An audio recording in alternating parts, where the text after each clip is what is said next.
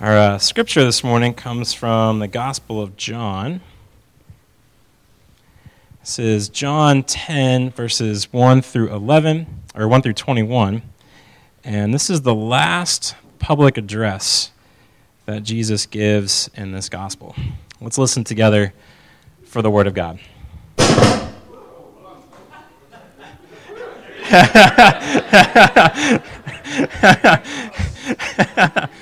God, such a prankster.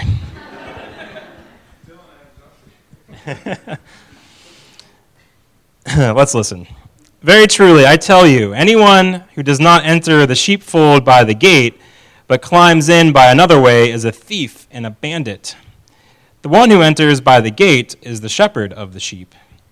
The gatekeeper opens the gate for him, and the sheep hear his voice. He calls his own sheep by name and leads them out. When he has brought out all his own, he goes ahead of them, and the sheep follow him because they know his voice.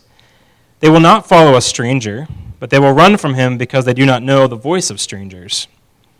Jesus used this figure of speech with them, but they did not understand what he was saying to them. So again, Jesus said to them, Very truly, I tell you, I am the gate for the sheep. All who came before me are thieves and bandits, but the sheep did not listen to them. I am the gate. Whoever enters by me will be saved and will come in and go out and find pasture. The thief comes only to steal and kill and destroy. I came that they may have life and have it abundantly. I am the good shepherd. The good shepherd lays down his life for the sheep. The hired hand, who is not the shepherd and does not own the sheep, sees the wolf coming and leaves the sheep and runs away. And the wolf snatches them and scatters them. The hired hand runs away because a hired hand does not care for the sheep. I am the good shepherd. I know my own, and my own know me, just as the Father knows me, and I know the Father, and I lay down my life for the sheep. I have other sheep that do not belong to this fold. I must bring them also, and they will listen to my voice. So there will be one flock, one shepherd. For this reason, the Father loves me, because I lay down my life in order to take it up again. No one takes it from me, but I lay it down of my own accord. I have power to lay it down, and I have power to take it up again. I have received this command from my Father. Again, the Jews were divided because of these words. Many of them were saying, He has a demon and is out of his mind. Why listen to him? Others were saying, These are not the words of one who has a demon. Can a demon open the eyes of the blind? Word of God for the people of God. I have other sheep that do not belong to this fold. This is a statement of Jesus that is ripe for speculation. Who is he talking about? Buddhists? Hindus? Muslims? How wide is the welcome of Jesus? Is he talking about Scientologists? Humanists? Atheists? Is the sheep pen of Christ built large enough to hold only Jews and Christians, or will all of humanity eventually pass through that gate? These are questions that have engaged brilliant theological minds for generations, but at our staff Bible study on Monday, your intrepid hot metal staff was ready to explore new theological territory. We didn't just want to know whether Jesus was expanding the boundaries of his kingdom beyond our religion, we wondered if he was expanding the boundaries beyond our solar system. We wanted to know whether Jesus was talking about aliens, like from space. Now, before you get too impressed with us and the, the topics we choose to give our time to, you should know that we are not the first people to ever ask these sorts of questions. There are others who have wondered how the existence of intelligent life in the universe might uh, affect our understanding of Jesus. For example, check this out. If the salvation of the human species depends on the incarnation of God and the human person of Jesus, following me so far? Is it necessary for the salvation of other intelligent species that God also becomes incarnate in one of their people? I know, I'm straight up blowing your minds here. It's my 420 sermon.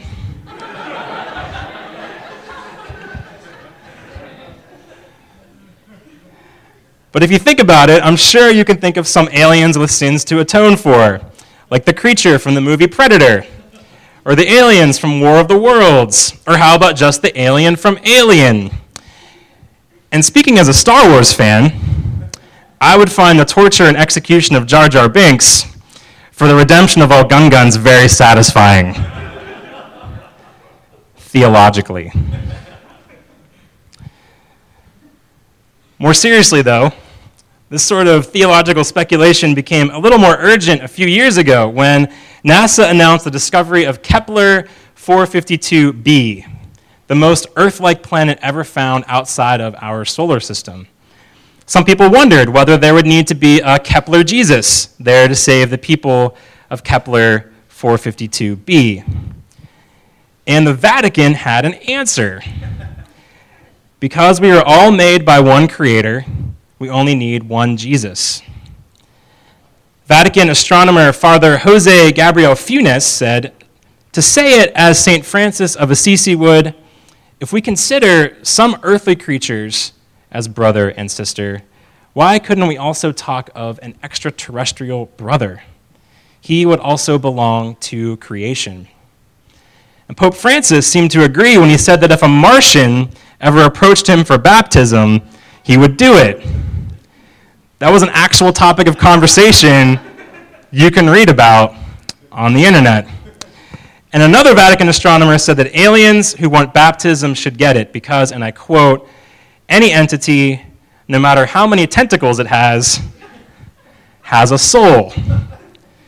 Which is a fascinating statement, and I wonder whether the astronomer will keep feeling that way about robots as artificial intelligence improves Will he baptize the Terminator when it wants to repent of its sins against Sarah Connor? I don't know. But before I get carried away here, too late, everyone's thinking.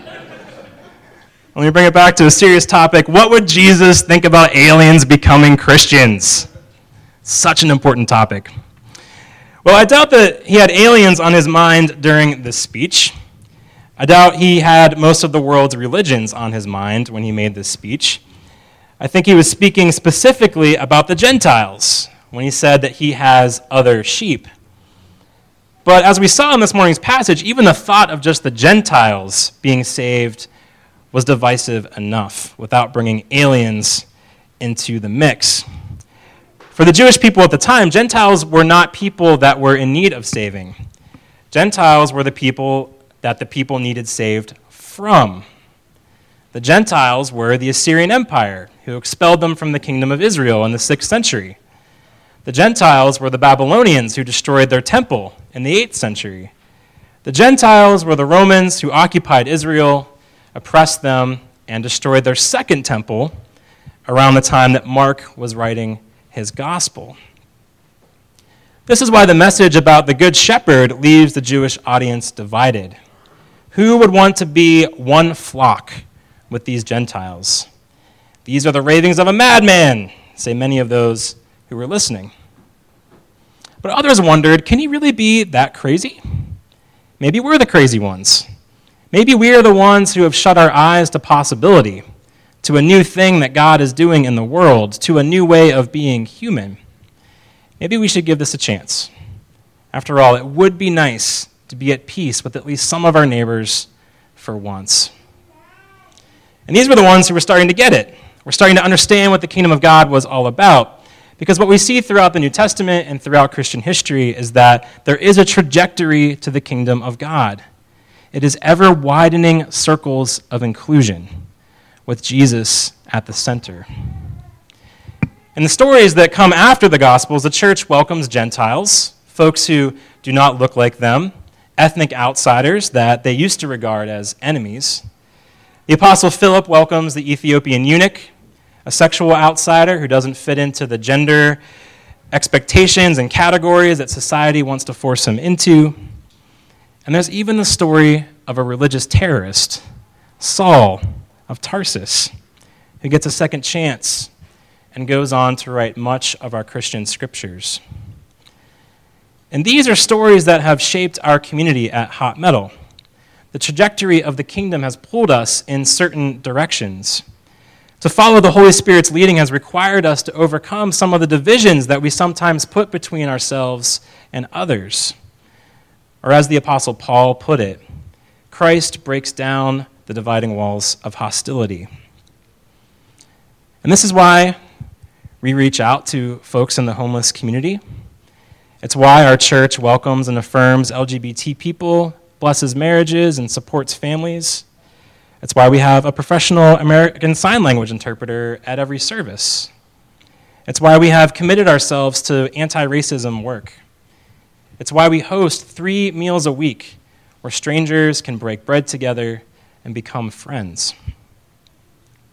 We've made these choices not because we are too wishy washy to resist a supposedly liberal culture. It's not because we see ourselves as a privileged group that is having compassion on the less privileged as some kind of noble sacrifice. Now, we've made these choices because we sense that the Holy Spirit is making all of us into one flock.